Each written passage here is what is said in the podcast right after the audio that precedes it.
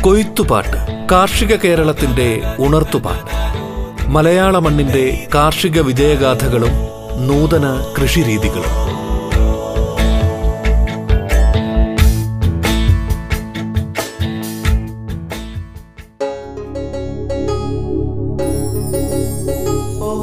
നമസ്കാരം പ്രിയ ശ്രോതാക്കളെ.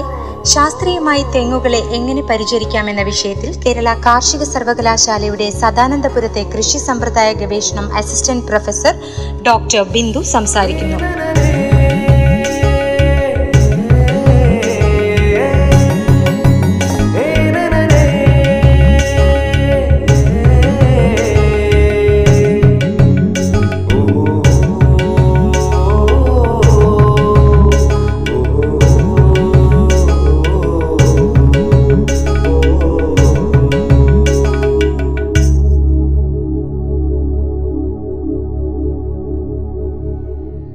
ഞാൻ ഡോക്ടർ ബിന്ദു. കേരള കാർഷിക സർവകലാശാലയുടെ കൃഷി സമ്പ്രദായ ഗവേഷണ കേന്ദ്രം സദാനന്ദപുരത്തെ അസിസ്റ്റന്റ് പ്രൊഫസറായിട്ട് ജോലി നോക്കുകയാണ്. ഇന്ന് നാം ചർച്ച ചെയ്യുന്ന വിഷയം ശാസ്ത്രീയമായിട്ട് തെങ്ങിനെ എങ്ങനെ നമുക്ക് പരിചരിക്കാം എന്നുള്ളതാണ്.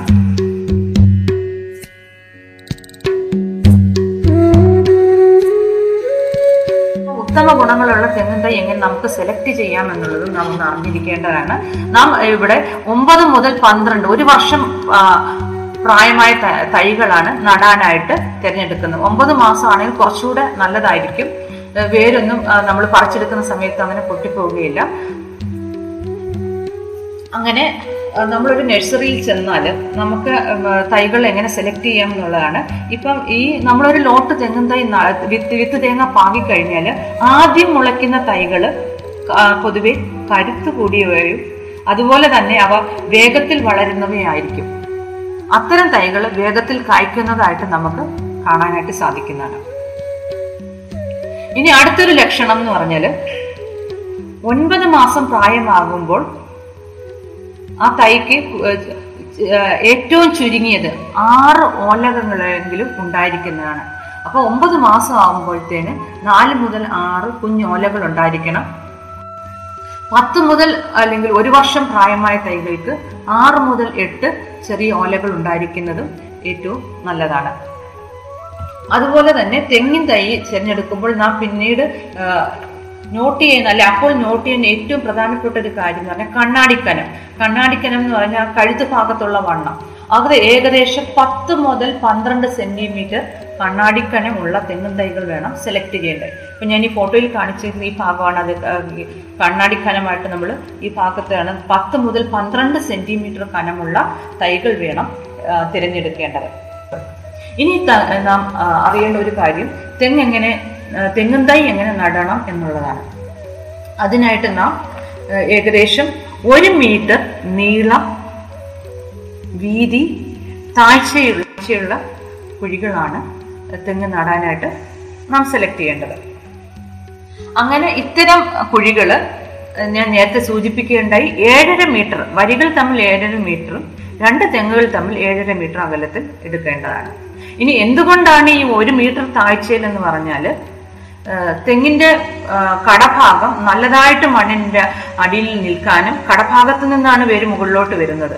അപ്പൊ ഇത്രയും താഴ്ചയിൽ തെങ്ങ് തടം എടുത്തില്ലെങ്കിൽ വേര് മുകൾ ഭാഗത്തോട്ട് പല കൃഷിയിടങ്ങളിലും തെങ്ങിന്റെ ചുവട് കടഭാഗത്ത് നിന്ന് മുകളിലോട്ട് മണ്ണിന്റെ മുകൾ ഭാഗത്തു നിന്ന് വേര് വളർന്നു വരുന്നതായിട്ട് കാണാൻ സാധിക്കുന്നുണ്ട്. അപ്പൊ അത്തരം തെങ്ങിൽ നിന്നുള്ള ഉൽപാദനക്ഷമത തീരെ കുറവായിരിക്കും. അപ്പൊ ഈ ഒരു മീറ്റർ നീളം വീതി താഴ്ചയിൽ കുഴി എടുത്തതിന് ശേഷം നമ്മൾ അറുപത് സെന്റിമീറ്റർ തിരിച്ചിട്ട് ആ മേൽമണ്ണ് തിരിച്ച് ആ കുഴിയിലോട്ട് തന്നെ ഇടുകയാണ് ചെയ്യുന്നത്.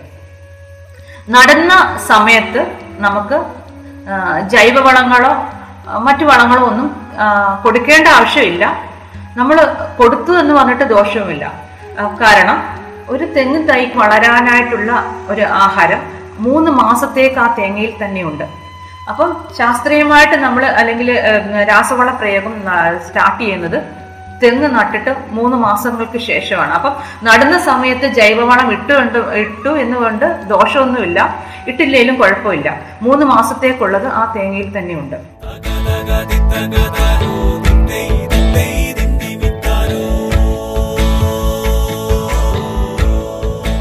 കൊയ്ത്തുപാട്ട് കാർഷിക കേരളത്തിന്റെ ഉണർത്തുപാട്ട്.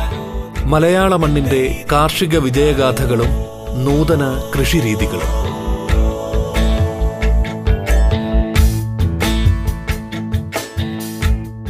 അപ്പം നമ്മൾ കുഴി ഒരു മീറ്റർ താഴ്ചയിലുള്ള കുഴി എടുത്തതിന് ശേഷം അറുപത് സെന്റിമീറ്റർ തിരിച്ച് ആ മേൽമണ്ണ് ആ, കുഴിയിലോട്ട് തന്നെ ഇടുകയാണ് ചെയ്യുന്നത്. അതിന് ശേഷം നടുക്കിറങ്ങി നിന്ന് ചെറിയൊരു പിള്ളക്കുഴി എടുത്തതിന് ശേഷം തേങ്ങ അതിന്റെ അകത്തോട്ട് ഇറക്കി വെച്ച് തൈ ഇറക്കി വെക്കുകയാണ് ചെയ്യുന്നത്. നമ്മൾ തൈ ഇറക്കി വെക്കുമ്പോൾ അര ഇഞ്ച് ഭാഗം മണ്ണിന് മുകളിൽ നിൽക്കാനായിട്ട് പ്രത്യേകം ശ്രദ്ധിക്കേണ്ടതാണ്. അപ്പൊ ഈ ഈ- ഭാഗത്ത് നോക്കിയാൽ കാണാം. ഈ തെങ്ങിൻ തൈ നട്ടതിന്റെ മുകൾ ഭാഗത്ത് അര ഇഞ്ച് ഭാഗം മണ്ണിന് മുകളിലാണ് നിൽക്കുന്നത്. കാരണം ഈ ഭാഗം മണ്ണിനടിയിൽ പോകാൻ പാടില്ല. അതിനുശേഷം കാലുകൊണ്ട് നന്നായിട്ട് മണ്ണ് ചവ- ചവിട്ടി ഉറപ്പിക്കേണ്ടതാണ്. വേണമെങ്കിൽ താങ്ങ് കൊടുക്കാം. അല്ലെങ്കിൽ കുഴപ്പമില്ല. ഇനി ന- തെങ്ങും തൈ നട്ടു കഴിഞ്ഞാൽ വളരെയേറെ ശ്രദ്ധ കൊടുക്കേണ്ട വേറൊരു കാര്യമുണ്ട്. നമ്മൾ മിക്കവാറും നമ്മൾ തെങ്ങ് നടുന്ന സമയം എന്ന് പറഞ്ഞാൽ നല്ല മഴയുള്ള സമയത്താണ്. അപ്പം മെയ് ജൂൺ മാസത്തിലൊക്കെ തെങ്ങ് നട്ടു കഴിഞ്ഞാൽ അതിന്റെ അതിന്റെ പുറകെ നല്ല ശക്തമായ മഴ സീസണാണ് പിന്നീട് വരുന്നത്. അപ്പം സ്വാഭാവികമായിട്ടും ഈ തെങ്ങിൻ കുഴികളിലോട്ട് ധാരാളം വെള്ളം ഒലിച്ചിറങ്ങും. അങ്ങനെ വെള്ളം ഒലിച്ചിറങ്ങി കഴിഞ്ഞാൽ മണ്ട മണ്ടഭാഗം ചീഞ്ഞു പോകുന്നതായിട്ട് കാണാൻ സാധിക്കുന്നു. ഇപ്പം പുതുതായിട്ട് തെങ്ങിൻ തൈ നടുന്നവരെല്ലാം തന്നെ നമ്മൾ അല്പം ശ്രദ്ധ കൊടുത്തില്ലെങ്കിൽ പിന്നീട് കാണപ്പെടുന്ന ഏറ്റവും പ്രധാനപ്പെട്ട ഒരു ബുദ്ധിമുട്ടെന്ന് പറഞ്ഞാൽ അല്ലെങ്കിൽ പ്രശ്നം എന്ന് പറഞ്ഞാൽ ഈ തെങ്ങിൻ തൈ തെങ്ങ് ചീഞ്ഞു പോകുന്നതായിട്ട് നമുക്ക് കാണാൻ സാധിക്കുന്നത് ഇപ്പോൾ ഈ ചീഞ്ഞ് ചീഞ്ഞു പോകുന്നതിന്റെ കാരണം ഈ വെള്ളം ശക്തമായിട്ട് ആ കുഴിയിലോട്ട് ഒലിച്ചിറങ്ങുന്നതാണ്. അപ്പം ഇത് ഒഴിവാക്കാനായിട്ട് തെങ്ങ് നമ്മൾ എടുത്ത മുഖ മേൽമണ്ണ് അറുപത് സെന്റിമീറ്റർ താഴ്ചയിൽ ഫില്ല് ചെയ്തിട്ടുള്ളൂ. ബാക്കി ഉള്ള മേൽമണ്ണ് തെങ്ങിന്റെ തടത്തിന്റെ ചുറ്റുഭാഗത്തും കയറ്റിയിട്ട് നല്ല ബണ്ട് പോലെ ഉയർത്താനായിട്ട് ശ്രദ്ധിക്കേണ്ടതാണ്. അങ്ങനെ ബണ്ട് പോലെ ഉയർത്തി കഴിഞ്ഞാൽ ഒഴുകിയെത്തുന്ന വെള്ളം ഈ കുഴി തെങ്ങും തടത്തിലോട്ട് ശക്തമായിട്ട് ഒലിച്ചിറങ്ങിയില്ല.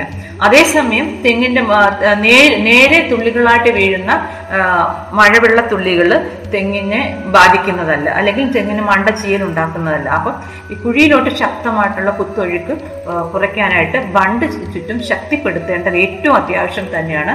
തെങ്ങ് നമ്മൾ നടുന്നതിനോടൊപ്പം തന്നെ ഈ കാര്യവും എല്ലാ കർഷക സുഹൃത്തുക്കളും ഒന്ന് ശ്രദ്ധിക്കുന്നത് നല്ലതായിരിക്കും.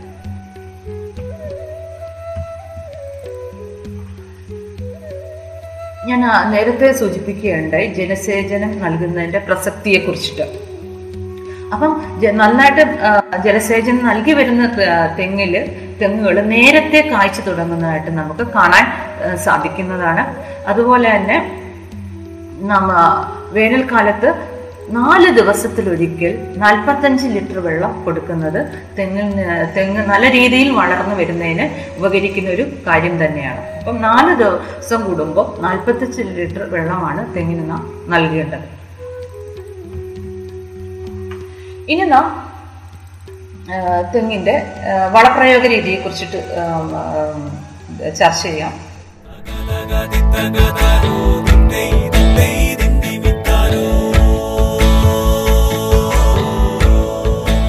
കൊയ്ത്തുപാട്ട് കാർഷിക കേരളത്തിന്റെ ഉണർത്തുപാട്ട്.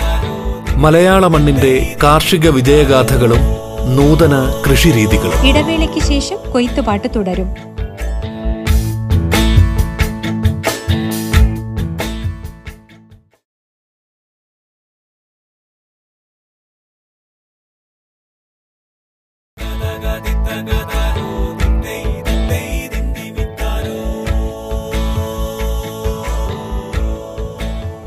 കൊയ്ത്തുപാട്ട് കാർഷിക കേരളത്തിന്റെ ഉണർത്തുപാട്ട്. മലയാള മണ്ണിന്റെ കാർഷിക വിജയഗാഥകളും നൂതന കൃഷിരീതികളും. സദാനന്ദപുരത്തെ കൃഷി സമ്പ്രദായ ഗവേഷണ കേന്ദ്രം അസിസ്റ്റന്റ് പ്രൊഫസർ ഡോക്ടർ ബിന്ദു സംസാരിക്കുന്നു. ഞാൻ അതേ സൂചിപ്പിക്കുകയുണ്ടായി നമ്മൾ തെങ്ങ് നട്ട് മൂന്ന് മാസത്തിന് ശേഷം മാത്രമാണ് നമ്മൾ രാസവള പ്രയോഗം സ്റ്റാർട്ട് ചെയ്യുന്നത്. അപ്പം വളപ്രയോഗം നമ്മൾ ആരംഭിക്കുന്നതിന് മുമ്പ് നാം ഒരു കാര്യം ശ്രദ്ധിക്കേണ്ടതാണ്. നമ്മൾ തെങ്ങിന് അല്ലെ അതിന്റെ ചുവട്ടിൽ അതിന് കിട്ടേണ്ട അളവിൽ കുമ്മായം ചേർത്ത് കൊടുക്കുക എന്നത് വളരെ അത്യാവശ്യമായിട്ടുള്ളൊരു കാര്യമാണ്. അപ്പോൾ ഒന്ന് നമുക്ക് മണ്ണ് പരി പരിശോധനയുടെ അടിസ്ഥാനത്തിൽ കൃത്യമായിട്ട് കൊടുക്കേണ്ട കുമ്മായത്തിന്റെ അളവ് നമുക്ക് കണ്ടുപിടിക്കാൻ സാധിക്കുന്നതാണ്. അല്ലെങ്കിൽ ഒരു പൊതു ശുപാർശ എന്ന നിലയ്ക്ക് നാം ഒരു തെങ്ങിന് ഒരു വർഷം ഒരു കിലോ കുമ്മായം ആണ് ഇട്ടുകൊടുക്കുന്നത്. കുമ്മായത്തിന് പകരം ഡോളമൈറ്റ് ആയാലും നല്ലതാണ്. ഇതിലേതെങ്കിലും ഒരു വർഷം ഒരു കിലോഗ്രാം എന്ന നിലയിൽ നമുക്ക് ഇട്ട് കൊടുക്കാം.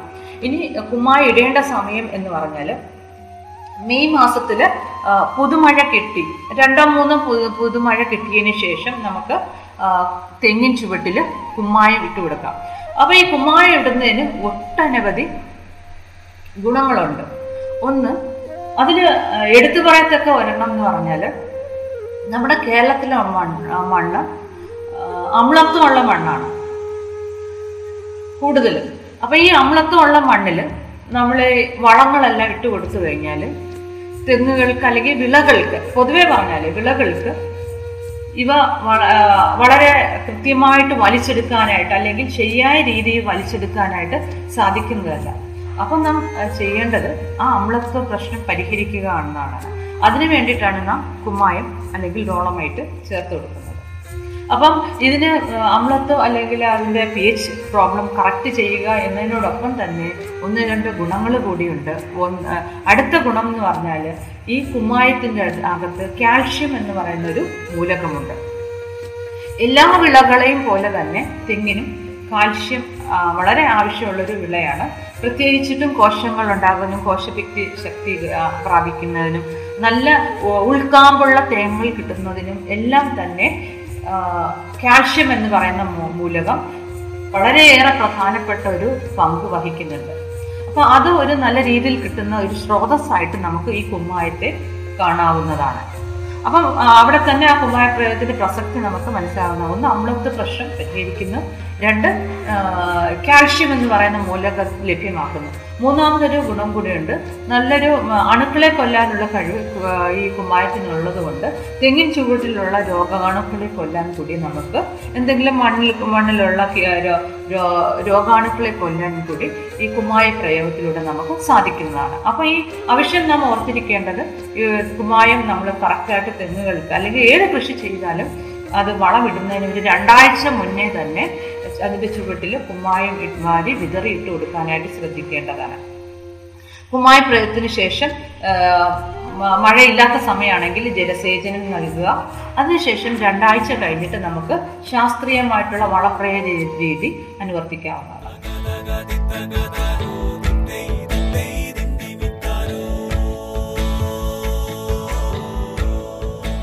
കൊയ്ത്തുപാട്ട്. കാർഷിക കേരളത്തിന്റെ ഉണർത്തുപാട്ട്. മലയാള മണ്ണിന്റെ കാർഷിക വിജയഗാഥകളും നൂതന കൃഷിരീതികളും.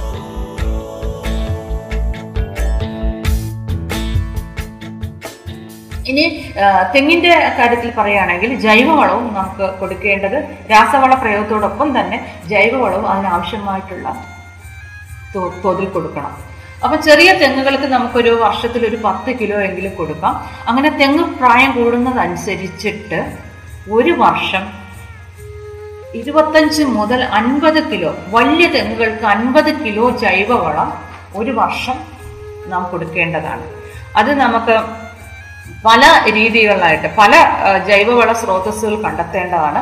ചാണകമായി ചാണകപ്പൊടിയായിട്ട് പച്ചിലമായി പച്ചിലവളമായിട്ട് അല്ലെങ്കിൽ കമ്പോസ്റ്റുകളായിട്ട് അങ്ങനെ പല രൂപത്തിൽ നമുക്ക് ഒരു വർഷം വലിയ തെങ്ങുകൾക്ക് ഏകദേശം ഇരുപത്തഞ്ച് മുതൽ അൻപത് കിലോ ജൈവവളം നൽകേണ്ടതാണ്.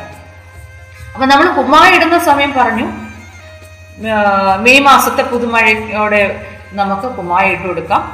കുമ്മായ പ്രയോഗത്തിന് ശേഷം മെയ് അവസാനത്തോടു കൂടിയോ അല്ലെങ്കിൽ ജൂൺ ആദ്യത്തെ ആഴ്ചയിലോ നമുക്ക് തെങ്ങിന് ജൈവവളം നൽകാവുന്നതാണ്. അപ്പം ജൈവവളം നൽകേണ്ട സമയം എന്ന് പറഞ്ഞാൽ തെങ്ങിനെ സംബന്ധിച്ചിട്ട് മെയ് മാസ അവസാനത്തോടു കൂടിയോ അല്ലെങ്കിൽ ജൂൺ മാസം ആദ്യത്തോടു കൂടിയോ നമുക്ക് ജൈവവളം നൽകേണ്ട നൽകാവുന്നതാണ്. ഇനി നമുക്ക് തെങ്ങിന് കൊടുക്കേണ്ട രാസവളത്തെ കുറിച്ചിട്ട് ഒന്ന് ശ്രദ്ധി ശ്രദ്ധിക്കാം. കാരണം തെങ്ങിനെ സംബന്ധിച്ചിട്ട് രാസവള പ്രയോഗം വളരെ പ്രാധാന്യം ഒരു കാര്യം തന്നെയാണ്. പ്രത്യേകിച്ചിട്ട് അതിന്റെ വളർച്ചയും മറ്റും മറ്റു കാര്യങ്ങൾക്കും നൈട്രജൻ അടങ്ങിയ വളങ്ങളും അതുപോലെ തന്നെ വേരുപിടുത്തത്തിനും മറ്റും ഫോസ്ഫറസ് അടങ്ങിയ വളങ്ങളും നല്ല പ്രതിരോധ ശേഷിയും അതുപോലെ തന്നെ വെള്ള തെങ്ങ് വലിച്ചെടുക്കുന്ന വെള്ളത്തിന്റെ വാട്ടർ ബാലൻസിങ് മെയിന്റെയിൻ ചെയ്യാനും അതുപോലെ തന്നെ നല്ല കായ്കൾ പിടിക്കാനും അല്ലെങ്കിൽ നല്ല തേങ്ങകൾ പിടിക്കാനും ഒക്കെ പൊട്ടാഷ് എന്ന് പറയുന്ന മൂലകത്തിനും പ്രധാനപ്പെട്ട റോളുണ്ട്. അപ്പം ശാസ്ത്രീയമായ രീതിയിലുള്ള വളപ്രയോഗ രീതി അനുവർത്തിക്കുന്നത് തെങ്ങിനെ സംബന്ധിച്ചിട്ട് ഏറ്റവും പ്രധാനപ്പെട്ട കാര്യമാണ്. അതിൽ തന്നെ നാം ഓർക്കേണ്ടത് ഇപ്പം മറ്റു പല വിളകൾക്കും കൊടുക്കുന്ന പോലെ നമ്മളിപ്പം കൊടുത്തു കഴിഞ്ഞാൽ ഉടനെ തന്നെ അതിന്റെ റിസൾട്ട് കിട്ടുന്ന ഒരു വിളയല്ല തെങ്ങ്. വിശദ വിശദമായിട്ട് പറഞ്ഞാൽ നാം ഇന്ന് തെങ്ങിന് കൊടുക്കുന്ന പരിചരണം. അത് ജലസേചനമാകട്ടെ. ശാസ്ത്രീയമായ അല്ല വളപ്രയോഗ രീതി അല്ലെങ്കിൽ വളങ്ങൾ കൊടുക്കുന്നത്. ഇതിന്റെ ഇഫക്റ്റ് ഇഫക്റ്റ് തെങ്ങിൽ കാണുന്നത് അല്ലെങ്കിൽ തേങ്ങയായിട്ട് കാണുന്നത് അല്ലെങ്കിൽ തേങ്ങയുടെ പ്രൊഡക്ഷൻ കൂടുന്നത് ഏകദേശം മൂന്ന് വർഷം കഴിയുമ്പോഴാണ്.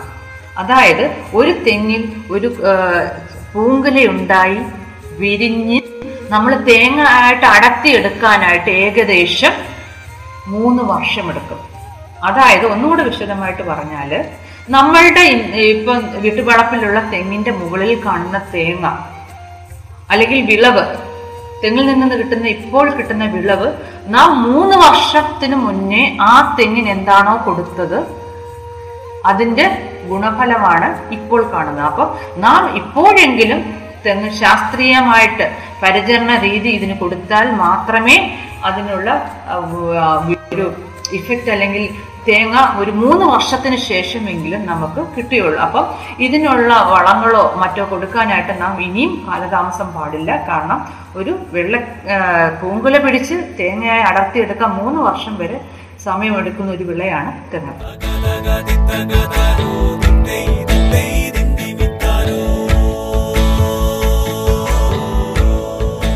കൊയ്ത്തുപാട്ട് കാർഷിക കേരളത്തിന്റെ ഉണർത്തുപാട്ട്. മലയാള മണ്ണിന്റെ കാർഷിക വിജയഗാഥകളും നൂതന കൃഷിരീതികളും. കൊയ്ത്തുപാട്ടിന്റെ ഇന്നത്തെ അധ്യായം പൂർണമാകുന്നു.